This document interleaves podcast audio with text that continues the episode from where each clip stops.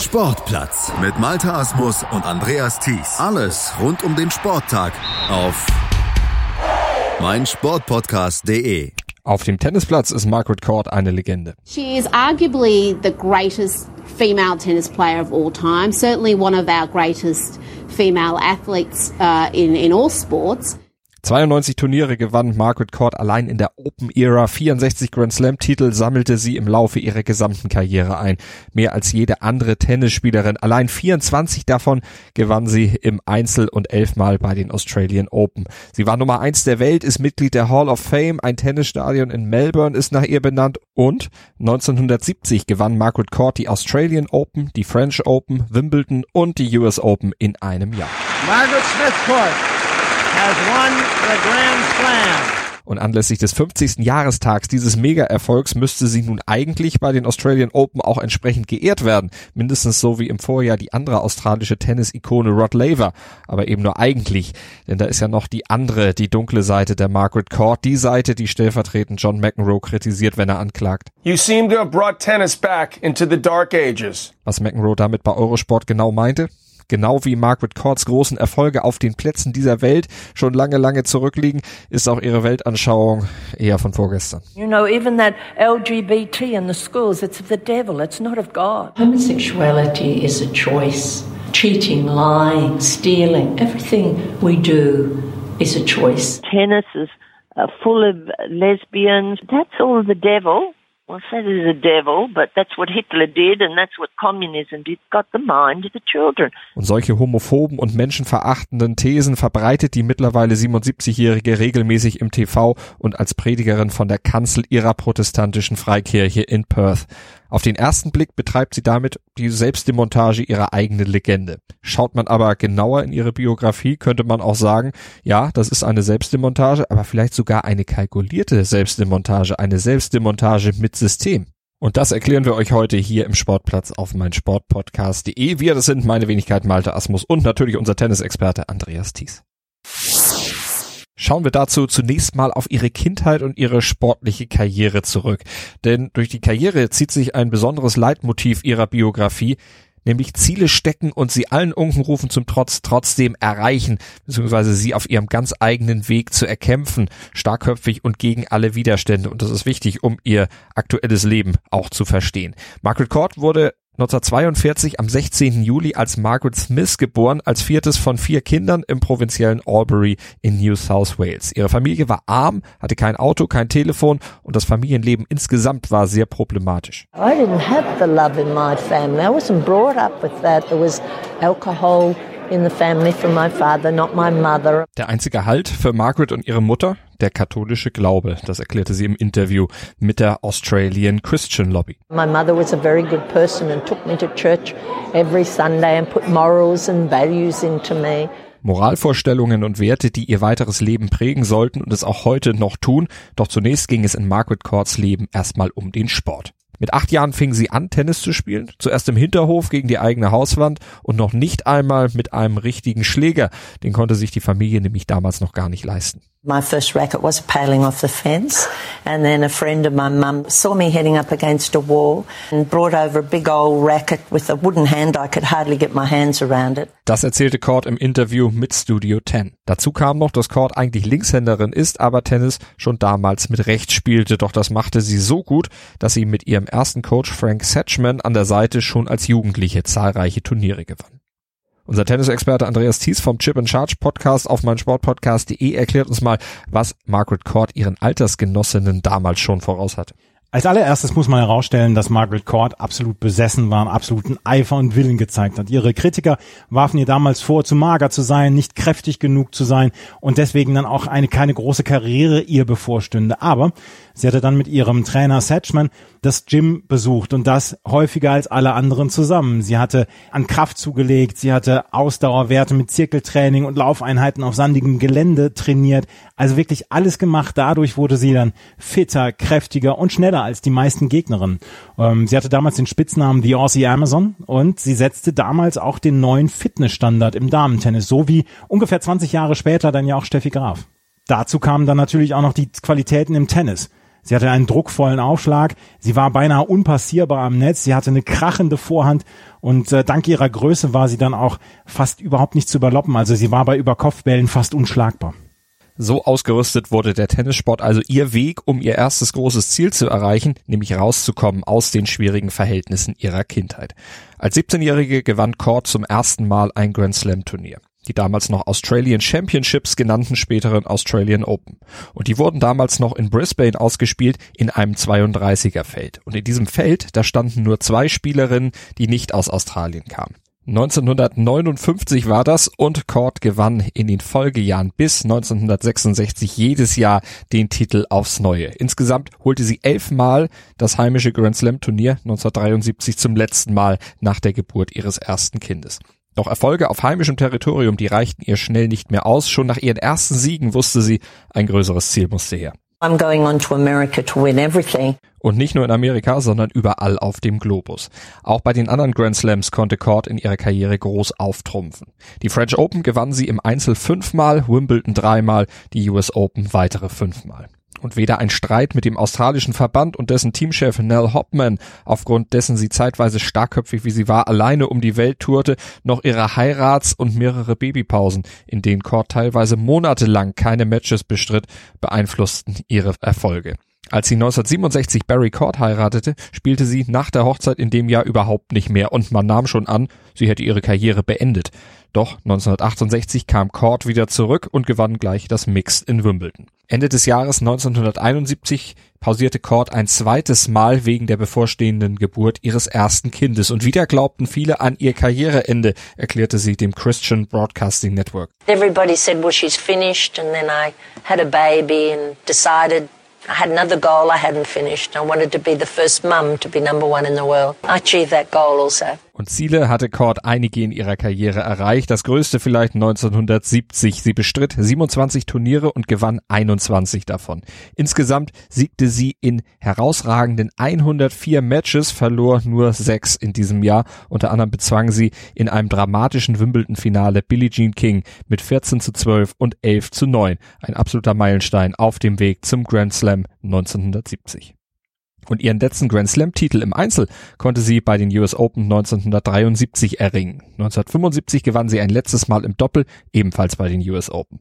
Court beendete ihre sportliche Karriere dann 1977, nachdem sie erfahren hatte, dass sie zum vierten Mal schwanger war.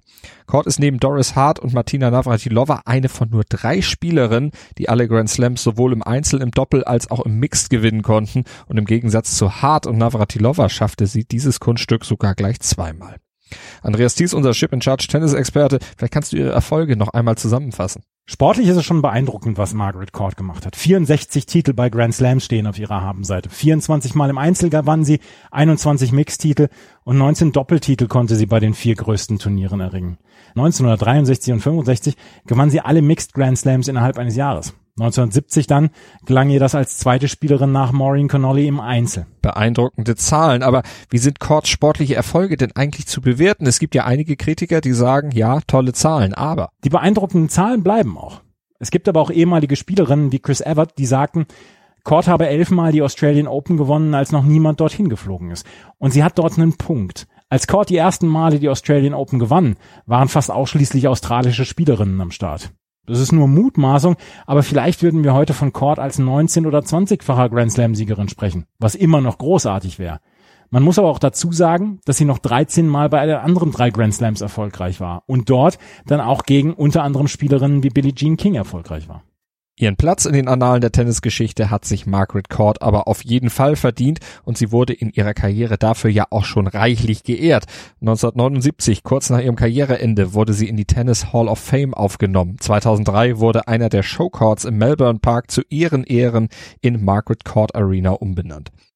Aber ob die Arena auch weiter den Namen Margaret Court tragen soll, darüber wird seit Jahren in der Tennisszene gestritten und nicht nur in der Tennisszene, sondern weit darüber hinaus. Und dieser Streit, der resultiert letztlich aus Courts Leben nach ihrer Tenniskarriere. Und die hatte sie 1977 ja mit gerade einmal 35 Jahren beendet und dann traten plötzlich Probleme auf. After I finished tennis and had four little children, I became very sick. Torn valve at the heart, depression, insomnia, and life wasn't worth living. And I said to God, if it's going to be like this here on earth, I want to go home with you. Please send somebody to teach me the truth. Kurt selbst berichtet von Marienerscheinungen, von Visionen von Jesus am Kreuz und die hatten entsprechende Konsequenzen für ihr ganzes Leben. I got born again, got spirit filled, the power of God hit me and, and I had a real experience. I never lost that. Kurt hatte also eine neue Richtung im Leben gefunden, beschloss ihr Wissen über die Bibel zu vertiefen. And a Bible school started here in Perth. I started to learn about faith, how I could learn to renew my mind, how Jesus Christ heals today. And I started to take and meditate the scriptures on healing and be not conformed to be the be not conformed to the world, but be transformed by the renewing of your mind. And I started to learn that, and I found in the second part of the second year of Bible school, I was totally healed of heart trouble, depression, insomnia, my whole life changed. Und so wie der Glaube ihr Leben verändert hatte, wollte sie nun das Leben anderer verändern. Sie gründete Anfang der 90er Jahre eine eigene Kirche, das Victory Life Center in Perth. Und von deren Kanzel in ihren Büchern und bei TV-Auftritten kämpft sie mit der gleichen Energie wie einst auf dem Tennisplatz jetzt dafür, ihr neues großes Ziel zu erreichen, nämlich mit Hilfe der Bibel dem Leben junger Menschen eine Richtung zu geben. Allerdings versucht sie das mit Predigten und Statements, die ihr den Ruf einer homophoben Rassistin eingebracht haben und aus dem tiefsten Mittelalter zu stammen scheinen.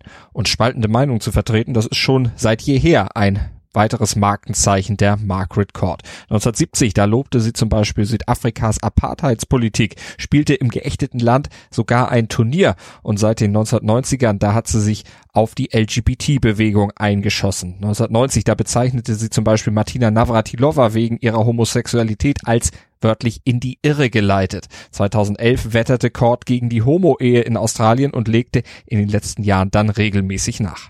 Tennis is uh, full of lesbians because even when I was playing, there was only couple there, but those couple that led that took young ones into parties and things and and things they just because they like to be around heroes and uh, you know what what you get at the top is often what you'll get right through that sport. The mind is a battlefield. It'll affect your emotions and feelings and everything else. And so that's all the devil. Well, say there's a devil, but that's what Hitler did, and that's what communism did. Got the mind of the children, and and it's a whole plot in our nation and in the nations of the world to get the mind of the children. Homosexuality is a choice, and you know most things we do in life uh, is a choice, whether it's uh, getting out of bed of a day, uh, driving a car uh, cheating, lying, stealing, everything we do is a choice. And, you know, it says in the scriptures, as a man thinketh, so is he. What we think on affects our feelings, our emotions, we pick our friends. Uh, you know, everything we do is around the area of the mind, and we think on something too long, it gets down into our heart. Next thing we're speaking it, and that life is all about choices. You know, even that LGBT in the schools, it's of the devil, it's not of God. And you know, when children are making the decision at seven or eight years of age uh, to change their sex, no, just read the first two chapters of Genesis. That's all I say. He made male and female. Ziemlich wirre Thesen, die ihr und ihrer Kirche aber jede Menge Publicity einbringen und die sie daher auch mit großer Vehemenz und wohl auch mit Berechnung vertritt. Denn was Worte auslösen können, das weiß Kort schließlich nur zu gut. Words are so powerful. Press know it, television know it, uh, magazines know it, and it plays on people's minds and, and what gets into your heart is what's going to come out. Aufgrund solcher Aussagen bewertet Guardian-Autor Russell Jackson ihre regelmäßigen Äußerungen gegen die LGBT-Community als kalkulierte Provokation, denn das Echo, das ihre Thesen erzeugen, würde ihr und ihrer Kirche am Ende nützen. Das glaubt auch Kate McGregor, eine der bekanntesten Transsexuellen Australiens bei ABC. Because the pylon last week strategically helped her. It gave prominence to her views and it rendered her a victim. Behauptungen in die Welt setzen und sich bei Widerspruch dann als Opfer inszenieren. Das ist ja eine gängige populistische Methode. Zudem, so McGregor, offenbare Courts angeblicher Kampf für Moral und biblische Werte letztlich auch eine gewaltige Doppelmoral und diene wohl nur einem Zweck. There are numerous other sins alluded to. But I don't ever hear her going on about adultery. I don't hear her lecturing people on their second marriage as adulterers because she'd lose half the Australian population if she did. But we're the low-hanging fruit. You can kick us to death to the applause of of uh, the mainstream media and ramp up solicitations for money as I saw her doing on or saw her acolytes doing on Christian radio the other day. And it's frankly sick making. Allerdings sind Courts Äußerungen über Transsexualität als Teufelswerk, die Heilbarkeit von Homosexualität, ihre Auslassung zur Homo-Ehe von der Meinungsfreiheit gedeckelt, denn solange sie nicht offen zu Gewalt aufrufe, komme sie straffrei davon, beurteilen Experten. Mit der Meinungsfreiheit ist es ebenso eine Sache und die Comedians Kitty Flanagan und Charlie Pickering, die haben das in der australischen Satiresendung The Weekly mal etwas genauer aufs Korn genommen. My opinion is that her opinion is a bit outdated, but I'm sure her opinion is that my opinion on her opinion is a bit arrogant. Yeah. But again, that is just her opinion on my opinion on her opinion, and so it goes on, getting us nowhere because you see, Chuck, opinions are like assholes. Oh, because everybody's got one. No, because often they stink. Court darf ihre Meinung also weiter vertreten und die Öffentlichkeit, die darf allerdings auch entsprechend auf sie reagieren. Frage an unseren Tennisexperten Andreas Thies. Wie werden denn nun Australiens Tennisverband und Organisatoren der Australian Open reagieren? Lassen Sie Courts Thesen außer Acht und ehren Sie sie anlässlich des 50. Jahrestag ihres Grand Slams für ihre sportliche Karriere? So wie Rod Laver vor einem Jahr? Sagen wir es so, sie hadern damit. 2019 war das große Jahr für Rod Laver, 50. Jahrestag Grand Slam für Rod Laver. Damals wurde ihm der rote Teppich dann ausgerollt. 2020 jetzt musste eine Pressemitteilung in ein offener Brief her, um die Entscheidung von Tennis Australia Margaret Court dieses Jahr zu ehren, zu erklären. In dem offenen Brief sprach man natürlich die herausragenden sportlichen Erfolge Courts an, man bemühte sich aber auch festzustellen, dass man eine offene Gesellschaft befürwortet und sich keine Personengruppe ausgeschlossen fühlen soll. Denn das ist bislang das Pfund gewesen, mit dem die Australian Open immer gewuchert haben, dass sie der Happy Slam sind, bei dem alle Menschen friedlich eine Tennisfeier feiern können. Und wie ist das Echo aus der Tennisszene bei Spielerinnen und Spielern? So zum Beispiel auch bei Courts Ex-Kolleginnen Martina Navratilova und Billie Jean King? Billie Jean King und Martina Navratilova sind nicht nur Tennisheldinnen, sie sind auch Ikonen des Feminismus und äh, sie waren die ersten Sportlerinnen, die mit ihrer Homosexualität offen umgegangen waren. Demzufolge ist das Echo natürlich verheerend für Margaret Court. Navratilova sprach zum Beispiel 2017 davon, man möge die Margaret Court Arena doch in Yvonne Goolagong Arena umbenennen, einer weiteren Ikone des australischen Tennissports. Sie sagte damals, ihre Kommentare sind krank und gefährlich. Es ist nun klar, wer Court ist, eine tolle Tennisspielerin und eine Rassistin und homophobe Person. Und ähnlich hat sich auch Billie Jean King geäußert. Court wird das alles mit der ihr eigenen Starkköpfigkeit sicherlich nicht groß anfechten und mit ihrem Tennisleben, da hat sie ohnehin abgeschlossen, denn die Mission ihrer Kirche, das ist jetzt ihr letztes großes Ziel, das sie umtreibt und dafür scheint ihr alles andere wirklich egal zu sein, offenbar sogar die eigene Legende. And to me that's much more exciting than winning Wimbledon.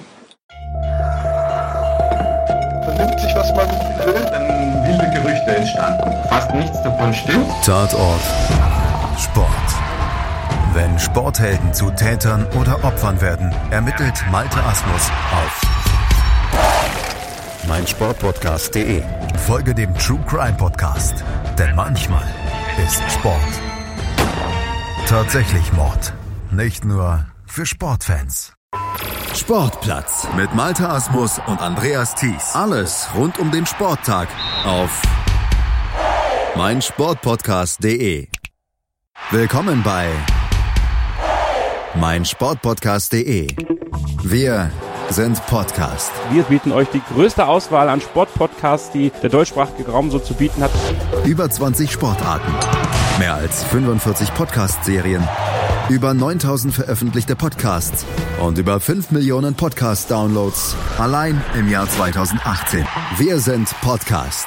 Wir sind meinsportpodcast.de.